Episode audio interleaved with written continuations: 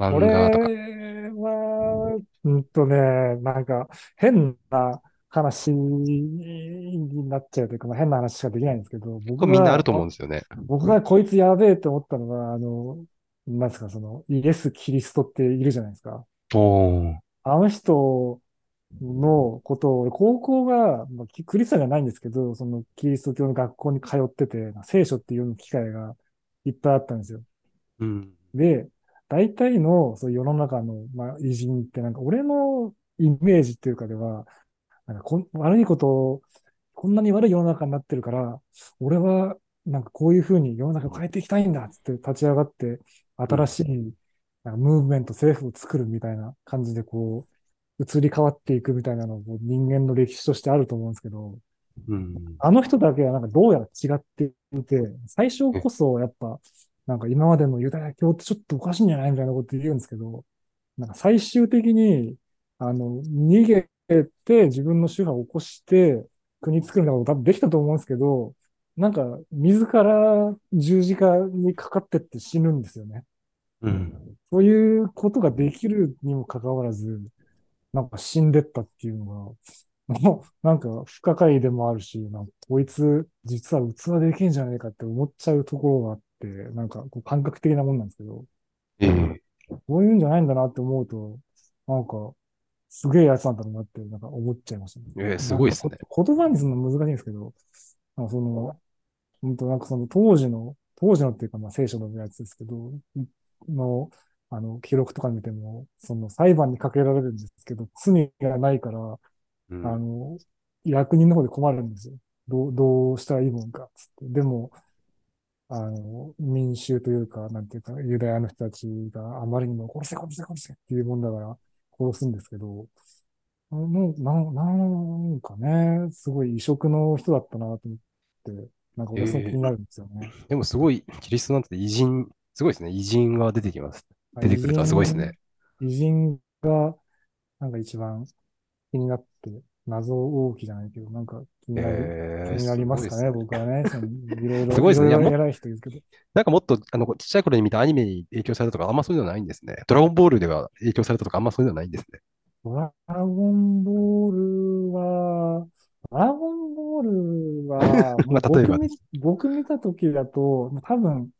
あの、もっと昔に見てれば、フリーザ編とかで見てれば、うんなんか53万とかなってたんですけど、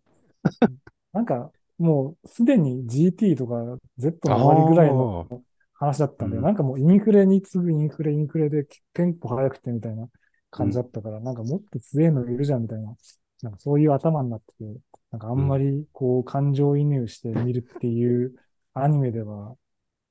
なかったっすね。ワンピースに影響されたとか、あんまそういうのもないんですね。ワンピースアラバスタ編にはすごい感動を覚えましたけど、ワンピースその後見たかったら見てないし。あ、でも僕はあれです。あの、また再開し始めたんですけど、僕デジモンアドベンチャーっていうアニメが非常に好きでして、えーあれは、あの、何回も見返しますね。えー、そうなんだ。そんな面白いんですね。これは僕は好きで見てますね。なんかこう、ひょんなことから冒険に巻き込まれた子供たちが成長してって、最初は帰りたい帰りたいって言うんだけど、あの、いずれはなんかこう世界を救わなきゃいけないんだ。僕らは選ばれた子供たちなんだっつって、うん立ち上がってって、たで、ゆ立派になったかと思いきや、ただの一般人になって帰ってくっていうのが、またそのギャップがいいなと思って。え世界を救ったんだけど、普通の中学生としてその後過ご過ごしていくっていう、ー、なんかなるギャップが良かったですね。ほどな。超大物とかじゃなくて、普通に平々凡々と、というか、なんというか、で過ごしていくみたいな感じの書かれ方なのかな、うんがなんか僕はすごい好きだから、そういうのとか、金色のガッシュベルとか、ああいうのは好きですけど、あねえ、はい。というのかな、スラムダンクだとか、最近だと呪術廻戦とか、そういうのは好きで買ってますね。はい。うんアニメだと、アニメ漫画だとそんな感じですかね。あ、ちょっと話戻していいですか？すいません。はい。あの、キリスト教、ってかキリストなんですけど、はい。ちょっと補足しながら僕も今あ聞いていきたいんですけど、はい。確かキリストって、その、ユダヤ教の人たちからは、まあ、救世主みたいな感じで、はい。なんか宗教的っていうよりも、なんかもっと政治的な意味で、当時その、ユダヤの国を支配に置いていたローマにはい反抗して、なんかその、ユダヤの国家をしっかり作ってほしいっていうのが、その周りの人の気持ちだったんですよね。うーん。確か、うんうんううん。ん国というか、うん。そういう意味で。でも、なんかキリストそんなに、確か、そういうものを作る気はあんまりなくて、そしたら、そのユダヤの人たちが、あれですよね。あれなんかこいつ救世主だと思ったのになんか違くねみたいな風になったんですよ作っね。てくれると思ったんだけど、なんかこいつ違うんじゃねみたいな雰囲気が漂ってきて。うん。なんか、とにかく愛の人みたいな感じで、な、何こいつみたいな。そうなんだ。うん。で、別に、その、ローマの方もそんなに裁判権を持ってなかったんだっけ？確か、イスラム、えーあ、さイスラムじゃないや、そのユダヤの方に委ねてたんじゃなかったっけ裁判権みたいなやつを。なんかねえ、詳しいですね。殺されるときにそのローマのぞ属州ユダヤというところのポンテオ・ピラトっていう人がうんその役人でいるんですけど、うん。これが果たしてなんかローマのあれ権、権限というかあれはどこまで持ってたのか人はわかんないですね、僕も。うん。僕も覚その、そう、属州のその長官か何かが、その裁判権みたいなものを持ってたんだっけ？なんか僕もその辺うろ覚えなんですけど、なんえ、でも、か、ナオニさんなんでそんな詳しいんですか？え、なんか昔読んだことあるんで。あ、マジですか？すごいですね。うん。すげえ詳しい。うん。で、そう。全然、そう、死刑に値するようなことじゃなかったはずですよね、確かね。そう死刑に与えることじゃないし、そして、あの、12人弟子がいたんですけど、裏切られて、とっ捕まるんですよ。うん。直接的には、そのユダっていう人に銀貨何枚だかで売られるんですけど、それ以外にも、助けに行った弟子とかも、お前、うん仲間だろって言われて、いや、俺知らない知らない、こんなやつ知らないとかって言っちゃうんですよ。うんうん。知らんぷりしちゃったりとかする。結構悲しい最後なんですけど、うん。なんか、そっからでも弟子たちはさ、なんかなんかわかんないけど、吹っ切れて、布教活動頑張るんだよね。そこから、なんうんか、そう、弟子弟子は死んでから、すごい頑張っ、頑張って、逆さ十字架とかで死んだりするんだけど、うん。結構だ、だいぶ、不遇な感じで死ぬんだよね。うん。なんか、その、弟子も少なかったし、弟子というか、その、ね、弟子、弟子とか、弟子とか、その新人もそんな多くなかったし、しかも、弟子たちもそのね、死ぬ瞬間に、別にそんな、ちょっと甲冑の栗を拾うみたいなことはしなかったし、こううんあえて突っ込むみたいなことはしなくて、こう、白切ったりとか、ううんん、なんかそんな感じなんですよね。うん。死にの。だからそれが逆に、なんかこう、俺の中でこう、ストロングじゃないけど、ななんつうのかな。それでも、それでも俺はね、なんかこう優しくするんだみたいな。のはなんかうん逆逆に良かったですね。なんかその優しくする愛みたいなものを訴えて死んでいくってなんかすげえストロングですよね。なんか当時って、その、先民思想っていうのは、今でもあんのかな、すごい強くて、あの、うん。ユダヤ、キリスト教って今言われてますけど、それの前のユダヤ教っていうのが、そもそもこのユダヤ人っていう人たちがちゃんとした、こう、土地っていうか神から与えられた決まりを守って、やっと救われるみたいな物語らしいんですけど、うん。で、なんかそうじゃなくても、あの、このその違法人って言われる人たちだって、なんか救われるよみたいなことを言っちゃったもんだから、もううん大、大暴論が起きたわけですよ、それで。ふざけんなてめえ。何を言ってんだ、お前。これ神から賜った偉大なる聖書をな、お前は侮辱するのかみたいな、大問題になりました、それで。うんわちゃわちゃわちゃわちゃするんだけど、まあ最そ終的にはね、こう、ひいろんな人を救おうとして頑張った人なんだよね。うんあ素晴らしいですね。うんユダヤ教って、その宗教だけど、やっぱり民族とか、まあその集団をすごい意識してて、うーん。特にそのユダヤ人って、まあ、やっぱり、その地域ってすごく弱かったんですよね。少数民族だったし。うん。うんだからなんか先民意識を持つことで、なんかこんな苦しんでるけど、いずれ神に救われるのは俺たちだよっていう意識が神、強くそうそうそうそう。なるほどな。それは思い、思ってちゃうかもしれないですね。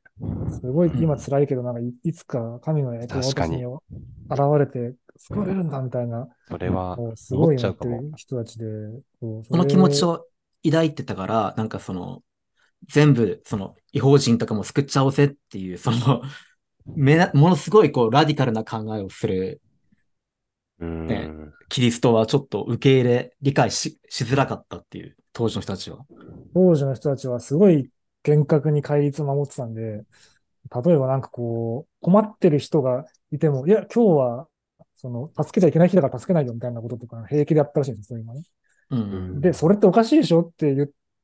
たらもん、言ったら最後また、お前はなんか戒律を守ってないのかみたいになって、もう、ボコボコにされるんで、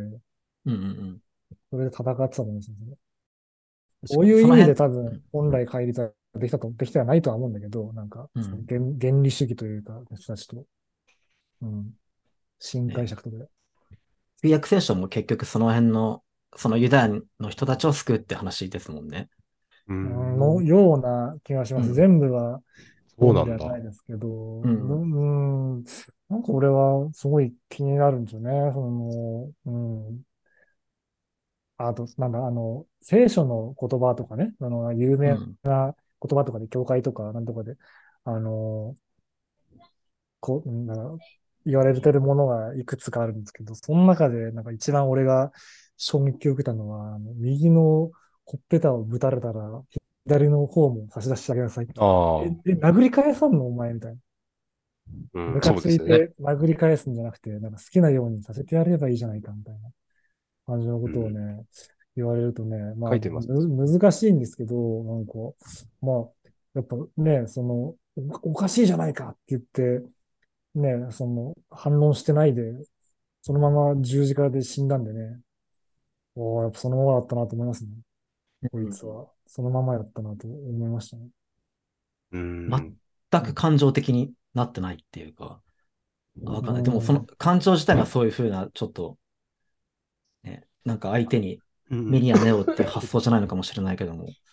うーん。その辺のこ、そうん。ね、ガンジーのやつだって同じなんでしたっけ？非暴力、非服従ってやつは。あれは、従わないっていうのはどういう、どういうことなんですかね、不服従もね。あれは暴力に、暴力はしないってだけか。なんか暴力っていうか、では、訴えないで自分たちで自給自足で、なんか綿作ったり産業を育ててみたいな感じのイメージがあるんですよね。で、当時のそういうイギリスだったりとか、ああいう。支配してくる国にそういう形で立ち向かっていこうみたいな、僕は思ってるんですけど、あの、非暴力不服従っていうのは。うんうんうん。まあ、なんかいろいろありますけど、まあ、ガンジー自体は別に、まあもちろんインド人のことも考えてるんですけど、それ以外のイギリスとか、まあ周囲の国、なんかし宗教が違ったとしても全然受け入れますっていう、一つの国としてやっていきましょうっていう気持ちがあったから、まあちょっと、うん、気持ち的にはもしかしたらキリストに近かったのかもしれないですけど、まあ僕もそこまで詳しくないんで、うんうんうんうん、言えないんですけど、ハンガーストライキとかですよね。でも、なんかあれですよね。今の科学とかがない時代だったら宗教の 威力って絶大だった気がしますね。ああ、超強いと思いますね。うん、なんか幸福ですよね。そういう信じるものがあったら、なんか、人は。唐突にまた変路の話に戻りますけど、